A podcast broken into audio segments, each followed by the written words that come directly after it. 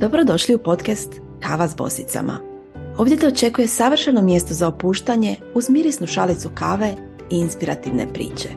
Moje gošće su žene koje hrabro koračaju poduzetničkim putem, a razgovori s njima omogućit će da osjetite koliko je moćno dijeljenje životnih iskustava i praktičnih savjeta. Svakog drugog tjedna pripremit ću vam inspirativne razgovore o vođenju posla, upravljanju financijama, marketingu, prodaji, održavanju ravnoteže između karijere, braka i roditeljstva, te još mnogo toga.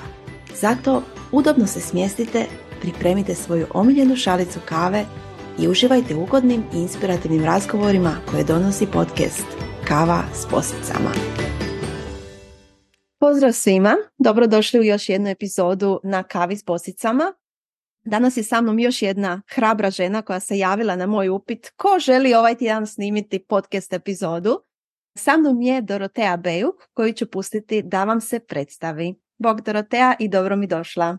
Bog, pozdrav svima. Evo iskreno, dobra sam u probijanju leda, ali u predstavljanju baš i nisam najbolja, moram priznati. Pa evo, naveću samo ono što je trenutno meni nekako formalno i što najčešće mi sami spominjamo kad se predstavljamo, da sam mama šestogodišnje djevojčice, supruga, poduzetnica i eto, to jest friška poduzetnica, ako bi se to tako moglo nazvati, pošto u poduzetništvu sam tek godinu dana službeno.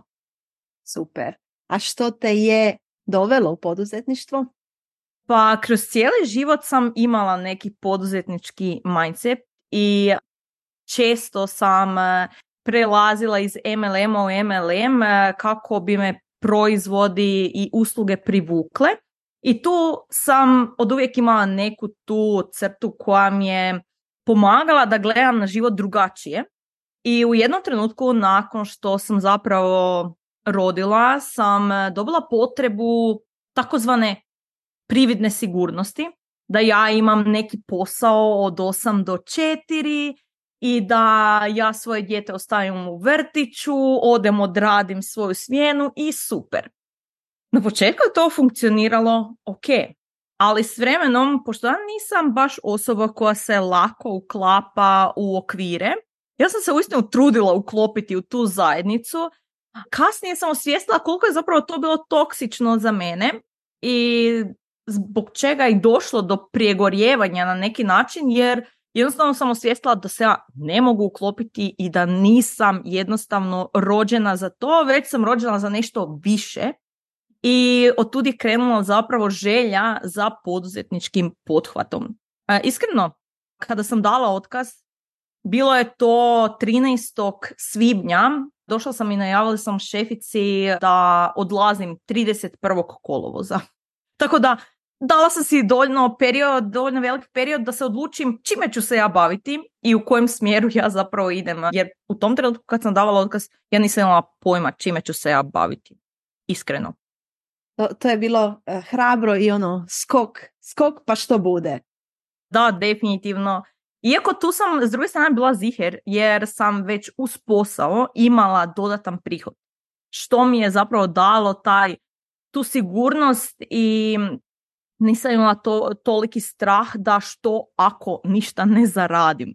Mm-hmm. Češće ljudi iz tog straha kad razmišljaju da će dati otkaz i da idući mjesec neće primiti fiksnu plaću koja je za njih sigurna, ne mogu odlučiti da li je to točno za njih. Iako možda su frustrirani i nesigurni i nesretni na poslu kojim se trenutno bave.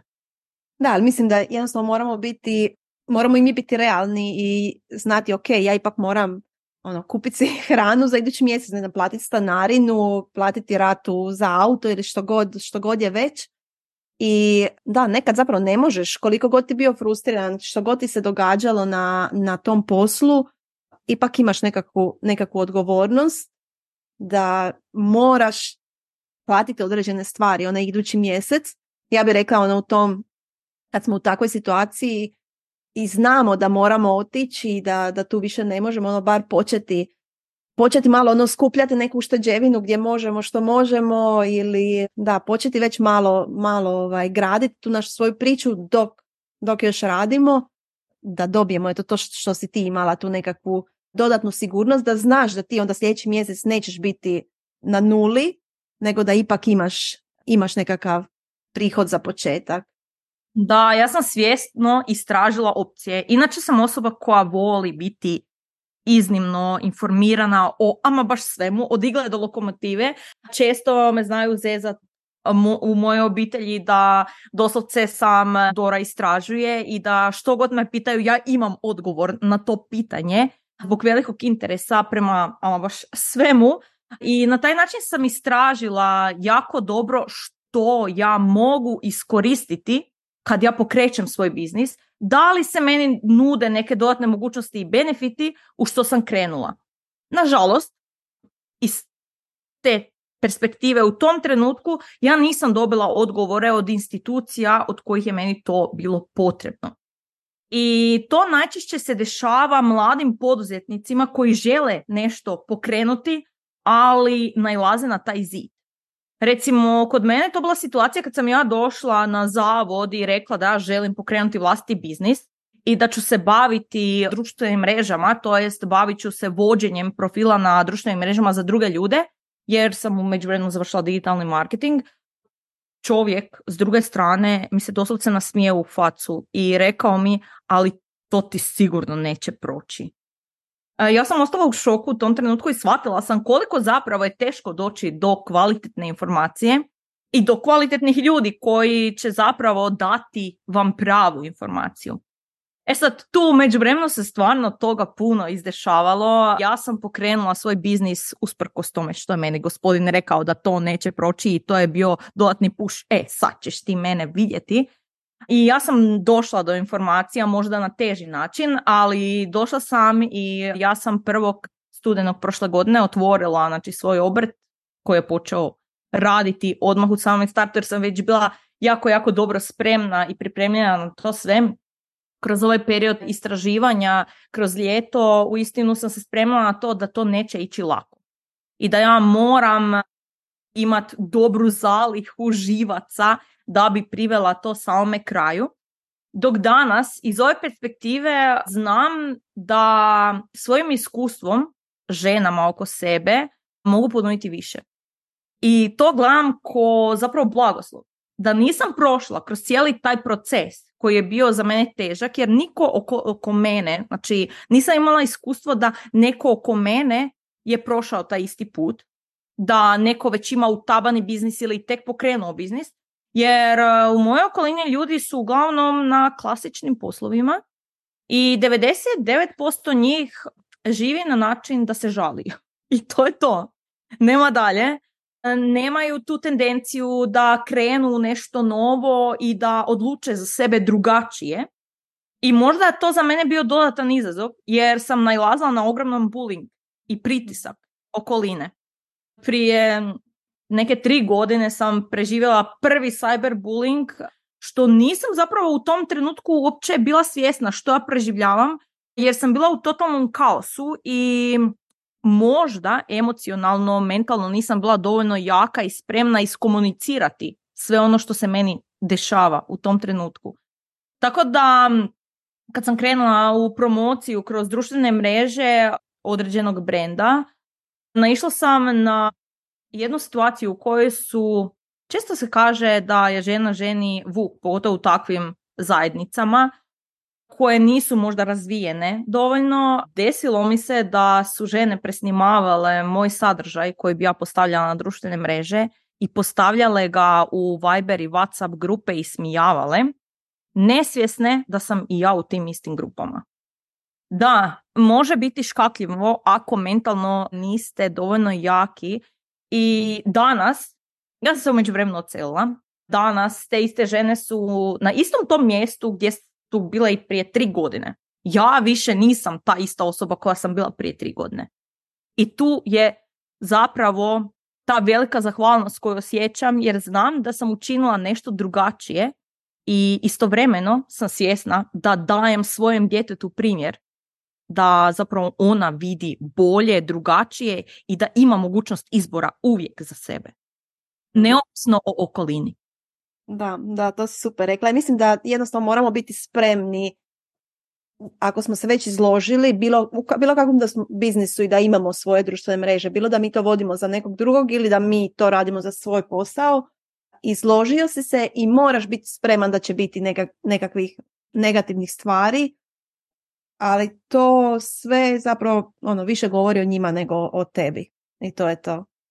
Da, naravno, znači, ali u tom trenutku često kad mi krećemo u neki biznis, pogotovo ako smo početnici i ako smo nesigurni, nemamo dovoljno samopouzdanja, takve stvari nas mogu jednostavno potaknuti da i odustanemo. Da, definitivno. Najčešće se to i desi, nažalost. Mnoge žene možda imaju puno, puno više potencijala koji je možda jednostavno ishlapio zato što je neko drugi urušio njihove snove. Da, da, istina. I možda čak već taj čovjek na zavodu kao kod tebe, ja, odmah me podsjetilo na moju situaciju, ja sam dvije tisuće desete dala sam otkaz u, u, na poslu u struci i počela sam se baviti digitalnim marketingom. Kad sam došla otvoriti obrt, to je bilo u Splitu, došla sam znači kod gospodina koj, kojem sam ja rekla se ja bavim digitalnim marketingom. On je, on je pogledao kao što je, kakav je to marketing koji je digitalni, što, što to znači. Nije mi mogao pronaći, on je tad morao meni upisati broj kategoriju, on je uzeo neku svoju knjigu, krenuo listati i onda mi je rekao, pa znaš, ja ću napisati istraživanje tržišta na terenu. What? Ja sam imala obrt koji se bavio istraživanjem tržišta na terenu, jer on nije meni e, imao kategoriju tada koju će mi, koju će mi napisati, tako da, da, ovaj, često nas znaju te već osobe koje bi zapravo tu trebale biti za informaciju i ono nekakvu, ono prvi korak za, da nam, da dobijemo od njih informaciju, da nam pruže tu nekakvu potrebnu podršku, e, nekad već eto na tim prvim koracima dobijemo ono u što ja ovo krećem, ali zato mislim da je nekako bitno da ne zaustavimo, ne dopustimo to jednoj osobi da nas zaustavi. Ok, pitajmo nekog drugog, nekog možda znamo ko već ima, ko je već tamo gdje bi mi htjeli biti, ko već ima taj posao. Ja sam, svi su ti na kraju spremni pomoć, mislim svi, neću reći svi, ali većina ljudi ako ih pitaš, ako ih pitaš, ono, sa, bar u toj našoj, evo ja, možda, možda ja gledam kroz roze naočale, bar u toj našoj zajednici, ali vidim, ono, vidim na primjeru kad bilo ko postavi kako pitanje u grupi, koliko tu žena bude koje, koje svima, ono, već, ne znam, peto je pitanje, ne znam, o Stripe-u žena piše, ono, čitavu, čitavu priču, odgovor svaki put ispočetka, ono, baš, ok, pitati i, ono, biti spreman da nam, da će nam neki zatvoriti vrata, ali kad naiđemo na neko ko, ko stvarno želi pomoći, ono, da će nam, da će nam nekakav vjetar u leđa. Da, ja osobno smatram da, mislim, do tad sam ja gledala kroz neke ružičaste naočale, ali općenito moramo biti spremni na surovost oko nas. Naša grupa je prekrasna i u nju ulaze osobe isključivo zato što trebaju pomoć i žele nekome pomoći. Ali u svijetu oko nas to baš nije tako. Čak i ljudi koji se bave istim poslom kao i mi najčešće nam neće dati informaciju jer šta ćeš ti meni sad tu krasti moje potencijalne klijente. Nažalost, iako ja smatram da svaka od nas je jedinka i smatram da je sama po sebi autentična, samo treba naći svoju autentičnost i da ima svoje mjesto pod suncem kao slobodni poduzetnik. Da. Neovisno čime se bavi. Jer svi smo tu s razlogom. Niko nije došao na ovaj svijet bez veze, već svako od nas ima vještinu koju nema neko pored nas. I na taj način mi svojom vještinom i znanjem možemo onda dati više i bolje za tu zajednicu. Ja sam primijetila jednu veliku i čarobnu stvar kroz ovih šest mjeseci. Evo, ja sam bila mentor u grupi. U početku kad sam se prijavila bila sam jako nesigurna, moram priznati, jer je to bilo nešto za mene novo i do tog trenutka ja nisam ni previše istražila grupu samo po sebi jer sam bila u projektima i krcata preko glave, ali sam odlučila da mi treba mala pauza i da želim naš- napraviti nešto više za zajednicu koja meni puno pruža, iako možda ja ništa od toga još nisam iskoristila. stignem jednog dana kad će mi biti najpotrebnije. Ali željela sam dati od sebe više za pet osoba. Na kraju se ispostavilo da se meni prijavilo trideset pet žena i jak sam pogledala taj popis koji si mi ti poslala, nisam našla način da ja odaberem njih pet s tog popisa. I ja sam odabrala svih trideset pet žena, radile smo individualno, jedan na jedan, dva sata sa svakom od njih i na kraju sam odradila sa njih trideset dva kojima je najviše odgovarao taj termin i večeras baš imamo završnu proslavu jer smo završili naš mentorski program. I poanta priče je ta da sam ja uistinu osvijestila kroz to mentoriranje da sve ono što sam ja imala u svojoj glavi proteklih šest mjeseci je dobilo taj završni tač. Ja sam dobila iz tog mentorskog programa, pa rekla bih možda puno, puno više nego što su dobile te žene. Ja sam njima dala svoj maksimum. Ali s druge strane, ja sam dobila istraživanje tržišta, sama za sebe nesvjesno sam ga istražila, jer se prijavilo trideset pet žena iz različitih zanimanja, različitih kategorija i potreba. I na taj način je meni pružilo uvid što zapravo je ključ onoga što meni možda nedostaje da dam drugim ljudima i pružim kroz neku svoju uslugu i da zapravo to krene na neku drugačiju razinu. I tu sam uistinu osvijestila koliko je važna ta zajednica koju smo mi zajedno tu kreirali, zahvaljujući tebi, naravno. Ja sam stvarno oduševljena jer na to sad gledam danas drugačije nego što sam gledala prije tri mjeseca. Prije tri mjeseca za mene je bila to tamo neka grupa u koju me pozvala frendica gdje ću kao dobiti korisne informacije, ali ja nemam vremena ni čitati tu grupu jer sam prezaokupljena, znači, svim oko sebe.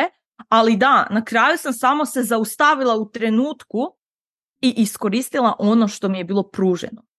Često baš ljudi koji rade na različitim pozicijama i mjestima, koji nisu poduzetnici i koji su u tom vrtlogu različitih, ha, rekla bih, emocija i frustracije prije svega, ne uzimaju trenutak da se zaustave i vide da postoji nešto bolje, veće, moćnije od onoga što već sad imaju.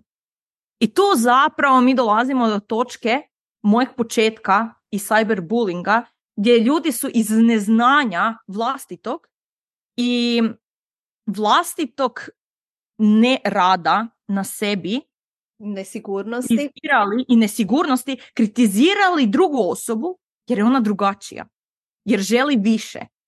Mm-hmm. Jedno sam baš govorila na tu temu, iskreno smatram da je jako dobro željeti više i bolje, ali nije dobro željeti više ako ne želiš podijeliti i s drugima.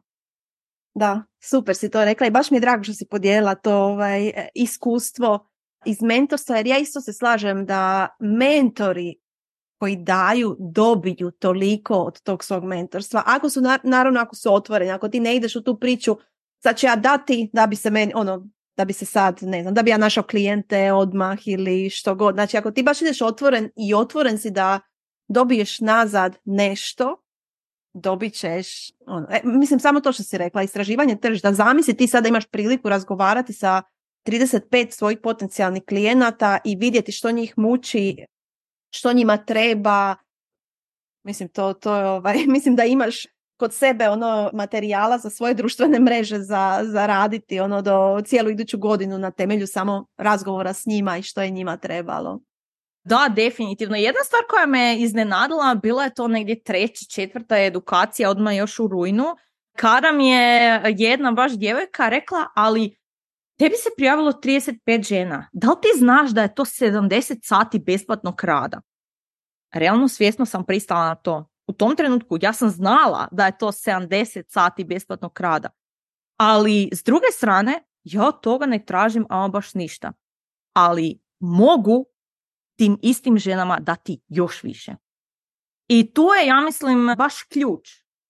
S kojim ciljem ti ulaziš u to?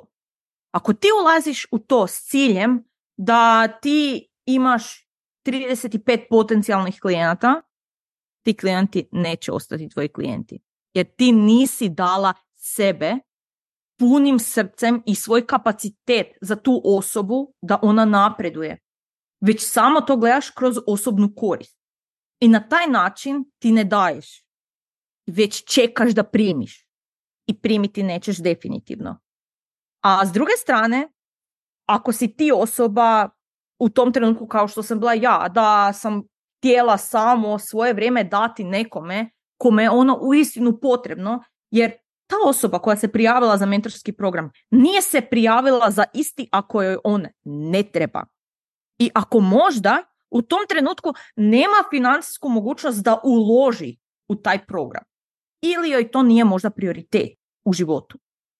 Ali s druge strane, ti mentori kao sami mentori dobiju puni potencijal mentorstva. Kao prvo, dobe iskustvo rada s trideset pet klijenata.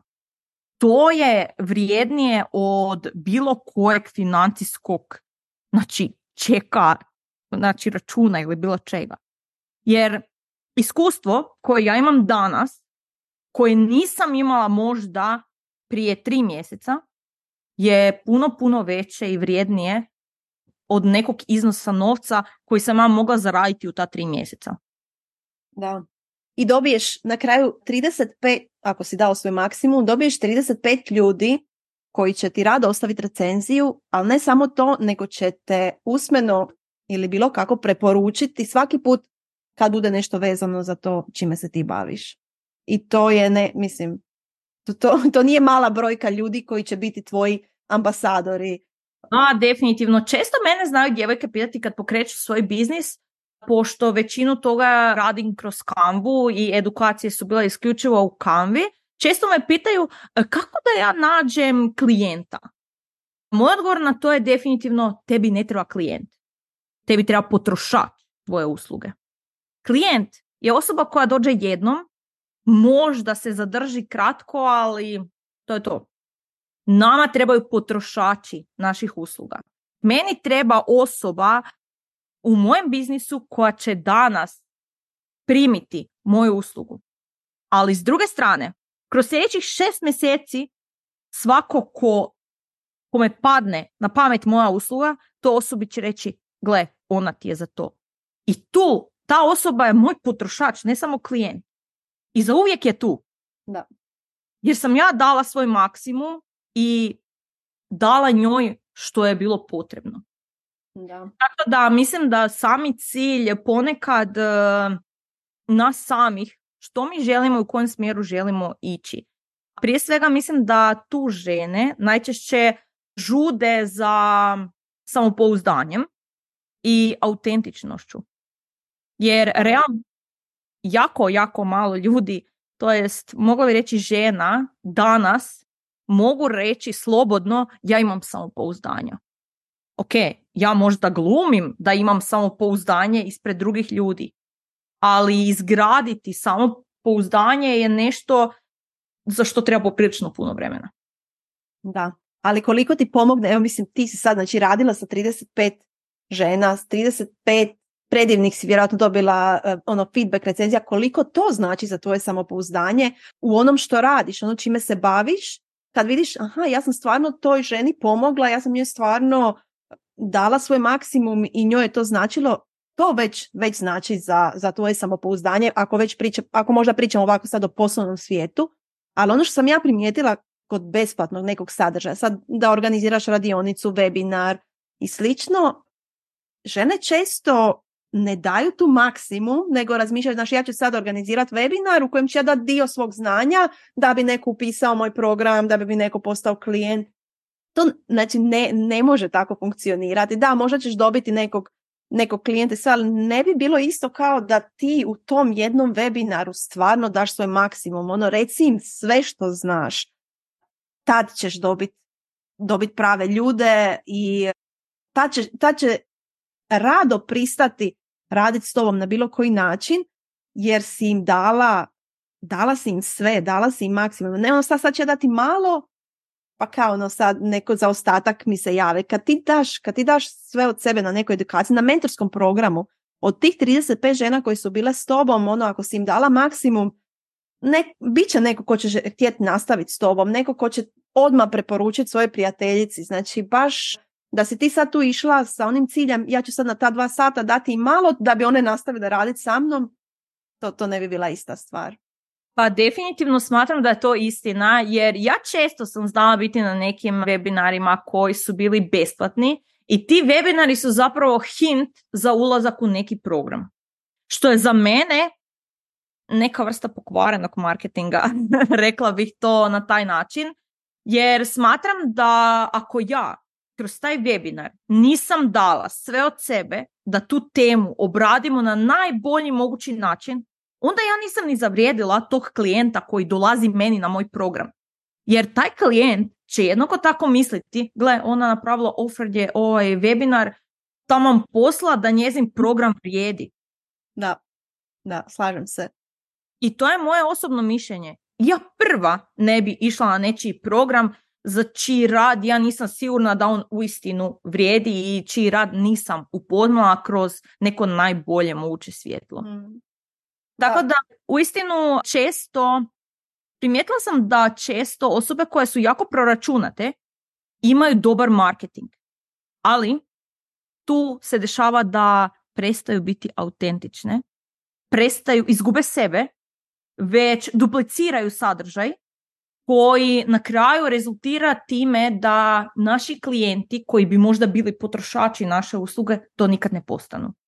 Već imamo gomilanje samo random ljudi koji dolaze tu i koji nas definitivno neće preporučiti jer platili su, došli su, vidjeli su i otišli su. Mm-hmm. S druge strane, kad mi ponudimo znanje i alate za primjenu tog znanja, mislim da je to puno bolji meč jer na taj način onda i osoba dobiva puno, puno više.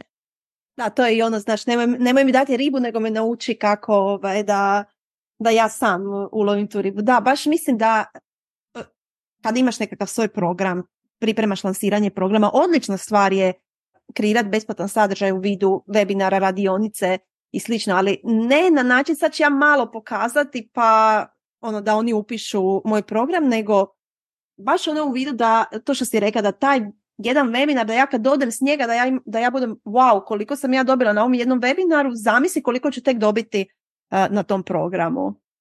Jedna cura na ovom mentorskom programu meni je rekla odličnu stvar. Ja poslije ovog programa imam osjećaj ne da mogu pomaknuti jednu planinu, nego njih tri. Ali meni sad nedostaje samo jedna stvar. Da to bude kontinuirano. Da svaki put kad ja doživim taj hype koji mene drži da pokrenem svoj biznis i da ga održim živim, da za mjesec dana ja opet imam taj isti hype. Jer nakon tri tjedna desi se da mi jednostavno, ok, bili smo u hype-u, nismo dobili uputu da mi napravimo neku akciju, taj hype odlazi, mi smo opet u kolotečini i razmatramo opcije zašto uopće početi. S druge strane, kad mi imamo taj kontinuirani hype, kad mi imamo svaki mjesec taj poticaj da uopće krenemo i da održimo taj svoj biznis živim, e na taj način mi onda imamo i pravu stvar.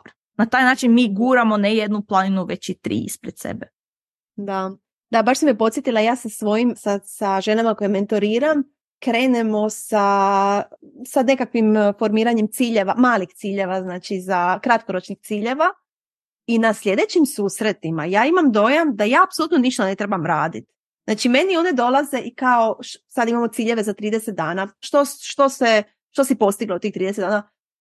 Znači žena već sve, sve ciljeve za trideset dana već je prešla na ove od šezdeset dana. Ja, ja imam dojam da ja vama samo trebam da vi meni kažete, znaš, ja bi trebala to, to i napraviti, da sam ja kao nekakav ono accountability buddy.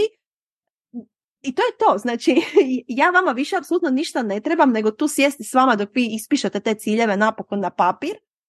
Nakon toga letite i baš ovaj, to, to često zna biti ono da nam baš nekako treba ta os... u, u većini slučaja mi, ve, mi već znamo, ako smo mi u tom svom poslu, mi već znamo što mi trebamo raditi, u kojem smjeru trebamo ići, kako, kako voditi svoj posao ono, u skladu s našim vrijednostima, ali nam treba taj neko kome ćemo možda biti malo odgovorni, ko će, nam, ono, ko će nas malo gurnuti, dati nam taj, taj vjetar u leđa. I zato mi je super, ono, nađeš si nekakvog, ono, business bestija, bilo koga kome možeš, ne znam, svako jutro, ja sam s jednom prijateljicom imala, mi bi snimile kao check-in poruku e, ujutro kad bi krenule raditi, check-out kad bi, kad bi završile, samo da kažemo što taj dan planiramo, što bi taj dan trebale i koliko je to bilo ono, motivirajuće, poticajno nego kad ovako sam sad, ono, imam ja tu svoju to-do listu, ali ha. Da, jer ta osoba zapravo postaju, postaje naša krila. Ona nam daje, znači, tu mogućnost da ako je vani i bura, mi možemo poletjeti, jer imamo krila. S druge strane, znači, ja nikad neću zaboraviti riječi jedne moje mentorice u programu koja je meni rekla: ako imaš uzor i imaš priliku sjesti pored njega, makar morala platiti mjesto na toj stolici, ti znaš da ćeš dobiti od te osobe riječi i put kojim ćeš ići. S druge strane, možda nećeš ići danas, ali jednog dana će te iste riječi te dočekati neovisno u kojem formatu. Zato ja često znam reći curama: nemojte se sramiti platiti mjesto u dvorani u kojoj želite sjediti i gdje vidite osobu kakvom jednoga dana želite postati. Kroz godinu dana ja sam osvijestila, znači moj biznis je relativno mlad u potpunosti, ali mogu reći da kroz tih godinu dana se formirao kroz u potpunosti različite razine. Kad sam tek započinjala, bila sam u totalnom hajpu i naišla sam automatski kroz mjesec, dva na otpor. Zašto? Zato što većina ljudi, ja sam svoje kontakte realno ispucala u nekoliko mjeseci da bih našla idealnog klijenta. Možda nisam dovoljno bila otvorena i nisam imala dovoljnu razinu samopouzdanja da krenem u nekom drugom smjeru. Već sam često čula riječi: ali ti si preskupa. Što je s druge strane rezultiralo u mojoj glavi: ok, možda ja da se zamislim sad nad time ili da smanjim cijenu. S druge strane, ja sam bila svjesna svoje vrijednosti i nisam bila spremna rušiti vlastitu cijenu jer znam koliko vrijedi moj rad i moje znanje koje sam usavršila kroz godine.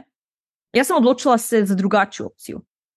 Pokrenuti drugačiji biznis, dodatni biznis koji ujedno spaja moj prvi biznis. Tu se rodila ideja o edukacijama u Canvi, što mi je dalo mogućnost da zapravo svim tim svojim klijentima pokažem koliko vremena i truda je potrebno uložiti za kvalitetni sadržaj na društvenim mrežama. Naravno, svi ti ljudi i danas su moji klijenti jer su osvijestili da to baš nije tako jednostavno kao što su si oni zamislili u tom trenutku. I tu je zapravo krenula ljubav prema Canvi i edukacijama u Canvi. Kad me cure pitaju da li planira stati na tome, ne, ne planiram stati na tome. Često mi znaju reći: ali kako da ja popunim svoj budžet za to vrijeme dok ja nemam dovoljno klijenata? Na različite načine. Moj jedan od načina je bio da nalazim klijente kojima je potreban tisak ili neki digitalni materijali u Canvi. Jer sve to povezuje jedno s drugim. I često tu kod tih različitih poveznica kroz naš biznis često se žene previše ograničavaju na tu djelatnost u kojoj se trenutno nalaze. Ja se uvijek vraćam svojoj ljubavi, a to su društvene mreže, ali ujedno znam da sam spremna dati više i u drugim segmentima. Što meni ne govori sad da ću jednog dana prekinuti, znači, društvene mreže i vođenje tih istih, već mi daje mogućnost za dodatni napredak i rast. Što možda u ovom trenutku je mnogima teže prihvatiti. Ako baš, znači, ovu epizodu će poslušati žene koje su možda već godinama u biznisu i koje su na istom mjestu, to jest tapkaju negdje u ovom trenutku oko svojih biznisa jer se zadržavaju na jednom segmentu, pozivam vas na challenge. Da krenete i da jednostavno raširite ta krila i prihvatite nešto vezano uz vaš biznis, ali da vas ispunjava na drugačiji način. Jer kroz taj jedan kanal, možda bilo to mentorstvo koje je u potpunosti, znači besplatno za nekoga, kroz taj jedan kanal ćete definitivno dobiti uvid što fali vašem biznisu kojeg ste pokrenuli. Što mu nedostaje, koja ta ključna karika koja vam je potrebna da biste ga u potpunosti razvile na neku novu razinu. Da, evo baš mi imamo sad i program stalnog mentorstva, što znači da se uvijek neko može prijaviti da, da bude mentor ili da ponudi neke besplatne konzultacije ili nešto, pa ako želi malo ovaj, nešto isprobati novo za sebe, slobodno se može javiti. Prije nego što završimo s kavom, samo bi se htjela još vratiti na ovo što si rekla, preskupo ili prejeftino ili kako god, kad nam neko kaže da smo mi preskupi ili u usporedbi s čim, znači ne postoji usluga ili proizvod za koju bi svi platili jednu te istu cijenu. Ja baš imam jedan primjer, mislim da je to bilo prije dvije godine, moja kćer je slavila rođendan i ja sam htjela naći ženu, curu koja će tu djecu zabavljati, ne znam, smišati neke igre i to. I sad sam ja imala cifru u glavi. U mojoj glavi realna cifra je bila dvadeset pet eura po satu. Ja kad sam to rekla svom mužu, on je rekao, molim, ja sam u Nizozemskoj pa su kao cijene općenito malo, malo više, ali svejedno, moj muž je rekao... Meni se to čini ko preniska cijena za zabavljanje. Znači, znači mo, moj muž je rekao, molim, kao ovaj, to bi trebalo biti, ne znam, on je rekao petnaest eura po satu. Cura koja mi se javila je rekla pet eura sat. On, mislim, to je studentica i ono, ali okej, okay, ja kažem pet eura sad. Ja sam ženi, re, curi rekla, ajmo, ajmo deset, kao meni je bilo neugodno, ono, pet eura po sat, ja sam joj rekla, ajmo deset, ali zanimljivo je kako je meni bilo dvadeset pet eura sat je bila neka moja cifra u glavi, mom mužu deset, toj curi pet, a evo ti si pomislila, pa premalo je za, za toliko djece dvadeset pet eura sat. Što znači da sve ima zapravo svog kupca i nije ta, to što smo mi nekom preskupi, drugom ćemo... Nije naš meč. Da, nije naš meč. I to je to. Znači, realno svaka roba ima svojeg kupca i uvijek će imati. Ali, znači, ja sam to gledala na način kako da ja zapravo zadržim sve te klijente, a da im na jednostavniji način, da njima bude jasno pokažem koliko ta usluga zapravo vrijedi. Jer često, pogotovo oko digitalnih zanimanja, ljudi još uvijek uopće nemaju svijest što znači voditi društvenu mrežu. Koliko truda treba uložiti u... Znači, svi misle, uzmem sliku, kliknem, postavim i objavim. To je to. Znači, i to radim jednom, dva put tjedno. Gotovo. Zapravo... Iza toga postoji cijela mašinerija da bi to funkcioniralo i a, išlo nekim svojim kvalitetnim tokom ako je tu biznis u pitanju. Tako da mislim da oko cijene same, ja nikad ne raspravljam oko cijena s nikim, niti dozvoljavam da iko sa mnom raspravlja oko cijena. E, to je to što ja imam za ponuditi. I to je ok. Ako to rezonira s tobom, ti ćeš to prihvatiti. Ako ne rezonira, ti nisi moj idealni klijent. Da. I s vremenom kako mi stvaramo svog idealnog klijenta, najčešće manjkavost koju sam ja primijetila kod ljudi kad stvaraju neku vizual neke osobe koja je njihov idealni klijent, zaborave baš taj ključni segment, a ta, to je financijska ta neovisnost. Koliko ta osoba zapravo može izdvojiti za našu uslugu? Jer ako mi to ne postavimo u definiciji idealnog klijenta, mi imamo jedan izazov da moramo odgovoriti na stotinjak poruka koje možda smo mogli izbjeći. Da, da, gubimo vrijeme, zapravo gubimo sebi vrijeme i gubimo vrijeme toj, toj, toj osobi isto. Da, definitivno.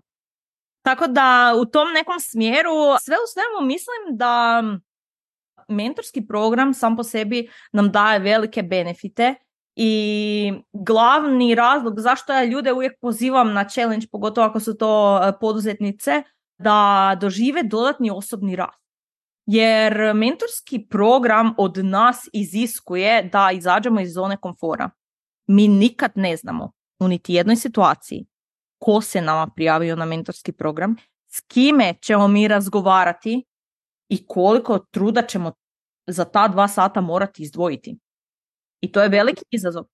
Kad mi imamo klijenta s kojim mi dogovorimo našu uslugu, mi znamo što nas čeka. A na mentorskom programu mi nikad ne znamo s druge strane. Da, čak i kad pročitaš prijavu i kad ono načelno znaš, opet ti ne, ne, ti ne znaš ko je ta osoba, ti ne znaš njenu energiju, ti ne znaš hoće to, hoće to biti neko ko, s kim će biti ugodno ili s kim ćeš ono gledati oj, oj, još, još četrdeset pet minuta. Da, definitivno. I mislim da tu opet mi brusimo neke svoje vještine u poduzetništvu, jer na taj način sebi možda dajemo za pravo odabrati što mi ne želimo kod našeg budućeg klijenta. Jer ponekad je ključno ono što mi ne želimo, ne ono što želimo. Jer na taj način mi dobivamo jasniju sliku našeg idealnog klijenta. I zato mislim da bi na mentorski program trebalo gledati ko na blagoslov i mogućnost istraživanja tržišta za nas i zapravo općenito za naš biznis. Jer često znamo čuti, ali ja nemam vremena za to. Realno, svi mi imamo istih dvadeset četiri sata. Da, to, to se isto pitam. Ako nemaš taj jedan, recimo jedan sat tjedno, ako ćeš uzeti jednu osobu, to je isto skroz ok. Ako ti nemaš jedan, taj jedan sat tjedno za nekom nešto dati, onda imaš puno više problema od toga što, što, ovaj, da, što nećeš sudjelovati u tom, u tom mentorskom. Da, definitivno, jer samim time onda ta osoba koja možda nema vremena neće niti potražiti nečiji mentorski program za, osi, o, za organizaciju vremena. Da, jer da. Jednog problema, da, nema vremena. Ali da, opet je to usko vezano uz naš osobni rast i razvoj, koliko smo mi spremni se emocionalno nadograditi, doslovce. Često čujemo kod ljudi da ne samo da nemaju vremena, to je izlika vjerojatno cijelog čovječanstva, jer nisu spremni iskomunicirati jasno ono što zapravo žele reći time da nemaju vremena. Meni je osobno lakše kad mi neko veli, mene to ne zanima trenutno. Ja bolje rezoniram s tim nego kad mi kaže nemam vremena. Da. Meni se kosa digne na glavi kad meni neko kaže nemam vremena. Da, to me ne zanima, to mi nije prioritet, što god. Znači, to je, to je sve ok, ali... Da. Lakše ću to prihvatiti, definitivno. Da, je... ako mi neko kaže nema vremena, ja bi onda najradije, ok, ajmo zapisati, zapisati sve što radiš u tom danu, ajmo vidjeti gdje mi možemo pronaći, pronaći to vrijeme. Da. Primijetila sam da kod ljudi je jako tendencija da se zaokupe nebitnim stvarima, e, na primjer scrollanjem na Instagramu ili TikToku ili već nešto slično, dok istovremeno za ta dva sata svojeg života su mogli kroz mentorski program nekome promijeniti život. Da. Da. Ponekad jedna rečenica koju ću ja danas izgovoriti će nekome promijeniti život. A da, da možda... To je, baš, to je baš istina. Znači ja im, ono, od prvog mentorskog programa koji je sad već... Mislim, prvi mentorski program je bio kad se grupa tek... To je znači sad skoro već i četiri godine. Meni se... znaju javiti žene koje su mi tada bile na mentorskog i reći mi, znaš ono kad si ti meni rekla to, to i to, znači ja, to, ja se ni ne sjećam više, ja sam ja to rekla i kako mi je super da je njima, da to nije sad sam, da je to njima ostalo i da je to nešto što i oni šire dalje i nekom govore jer im je to značilo, tako da baš to, ono nekome nešto što mu kažeš ono pravo vrijeme može ono promijeniti cijelu nekako, cijelu sliku, sve ovaj, perspektivu i da. Da, je realno. Svih trideset pet ljudi koji su se prijavili na moj program došli su s razlogom. Jer baš u tom ključnom trenutku moraju čuti moje riječi. Nikad se ništa ne dešava bez veze. A s druge strane, ja sam u tom trenutku morala čuti njihove riječi da bi unaprijedila sebe prije svega i svoj bit. I zato pozivam stvarno ljude da se ne ustručavaju. Moj glavni razlog zašto ja nisam bila možda u tom trenutku, ja sam isto išla grlom u jagode u tom trenutku kad se prijavila za mentorski program i uopće nisam znala što me čeka. A ujedno s druge strane sam sama sebe govorila, ali što ćeš ti njima ponuditi, ali to već svi znaju, jer najčešće u našim glavama, ono što mi znamo i čime mi raspolažemo, u našim glavama je to nešto normalno. Mm-hmm. Jednostavno. Jednostavno je. I onda s vremenom osvijestimo da devedeset devet posto ljudi uopće nema pojma o tome o čem ti govoriš u tom trenutku i nemaju iskustva u ama baš nijednom segmentu tvojeg predavanja. Da. Ja sam tu primijetila jednu veliku stvar kod sebe koju sam morala mijenjati s vremenom. A to je bilo da dajem previše. Često, ja kad bi krenula, ne bi se mogla zaustaviti. I onda bi davala sve informacije ovoga svijeta, što je s druge strane osobu dovelo do preplavljenosti. I možda ta ista osoba je jedva čekala pobjeći glavom bez obzira. Kroz ovaj mentorski program sam ja, znači, shvatila, ok, ja sam njima sad dozirala informacije. Oni će te informacije, naravno, morati kroz snimku dodatno opet, znači, proći da osvijeste na drugačiji način, ali dobili su nešto za sebe. Kad mi dajemo previše, najčešće na taj način i tjeramo ljude od sebe. Dobro je dati, ali ne pretjerati. Definitivno. Da, mislim, kod tih, kod tih stvari tu trebamo ono isto biti svjesni da nama se to čini jednostavno, ali nekome je to nešto što čuje po prvi put i trebamo vremena da, da, ono, da upije te informacije, a mi u tom nekakvom, u toj nekakvoj želji da on, i zapravo i da se dokažemo, ali ono i da, i da damo što više, ono nekad bude joj, od kuda ja uopće krenem.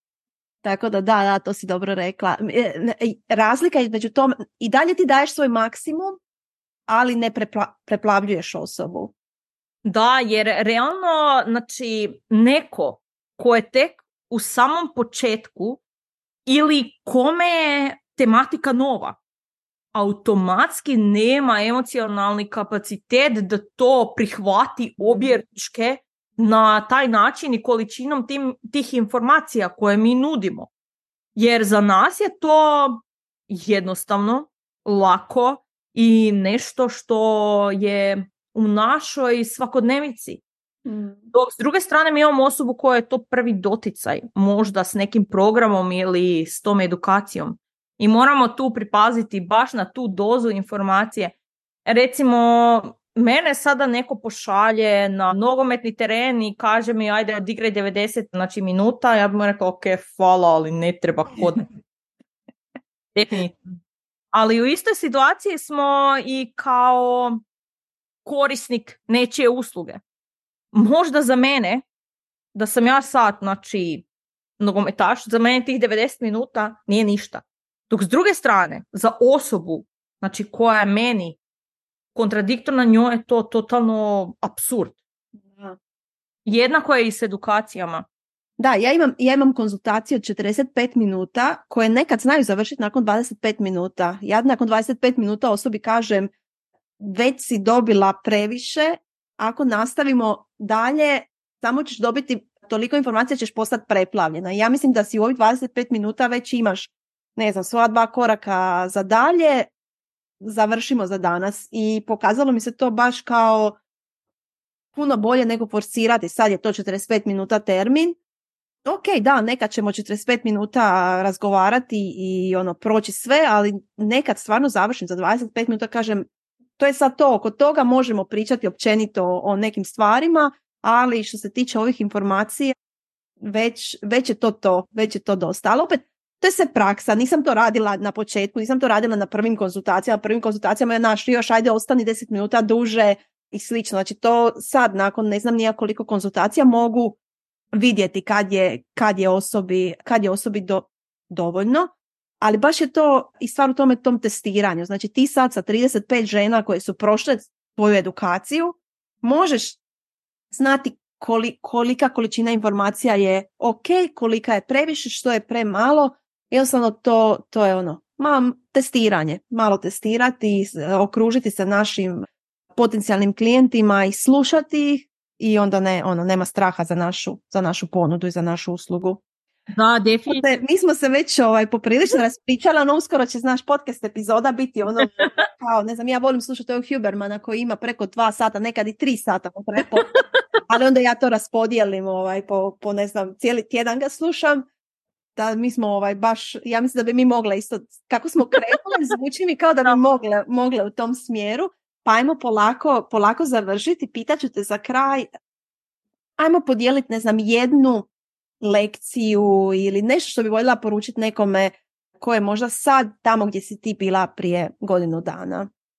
Pa definitivno bih poručila da ne odustaneš, da te čeka jedan vrtlog razno raznih emocija i situacija u kojima ćeš se naći, ali s druge strane postoji svijetla točka na kraju tunela i definitivno se sav trud i rad isplati. Jer ne samo da dobivaš veće i bolje mogućnosti, već dobivaš i vremensku i financijsku slobodu s vremenom. Ne ide preko noći, ali dolazi korak po korak. Samo ako dovoljno daješ, dovoljno ćeš ih primiti. Odlično. To, evo, baš, baš nam je to je bilo super, super za završiti. Hvala ti puno što si bila moja gošća. Ja stvarno, evo kažem, ja bi mogla još, ono, baš smo se, ono, s teme na temu, baš smo se ovaj, uživjele, mogla bi to sad, ono, i da potraje koji sat, ali moramo ipak ne, završiti u nekom ovaj, pristojnom vremenu. Stvarno ti hvala, baš mi je drago što si skočila na moju ponudu da snimimo to odmah ovaj tjedan. Hvala što si bila moja gošća, nadam se da će i slušateljicama biti zanimljivo i korisno kao što to meni je zvučalo i nadam se da možda eto, za, za godinu dana opet se sretnemo u nekoj epizodi pa vidimo što se dogodilo u međuvremenu. Iskreno držim palčeve da će barem jednu osobu od vas u grupi dvadeset tisuća, ako se ne varam, dotaknuti barem jedna rečenica i da će vas pozvati da krenete i ako ništa drugo da pozovete nekoga da bude vaša krila ili da budete vi osoba koja nekome nudi krila. Da, da, super. Hvala ti Doroteja, hvala svima što su nas slušali i do neke iduće epizode. Ćao! Hvala ti što si se družila s nama u ovoj epizodi Kave s Bossicama. Nadamo se da si uživala u našem društvu i da si naučila nešto novo o poduzetništvu, poslovnim izazovima i iskustvima iz perspektive naših bossica. Ne zaboravi se pretplatiti na naš podcast kako ne bi propustila nijednu novu epizodu. A ako ti se svidjelo što si čula, molimo te da nam ostaviš recenziju. Hvala ti i do sljedećeg slušanja na Kavi s Bossicama.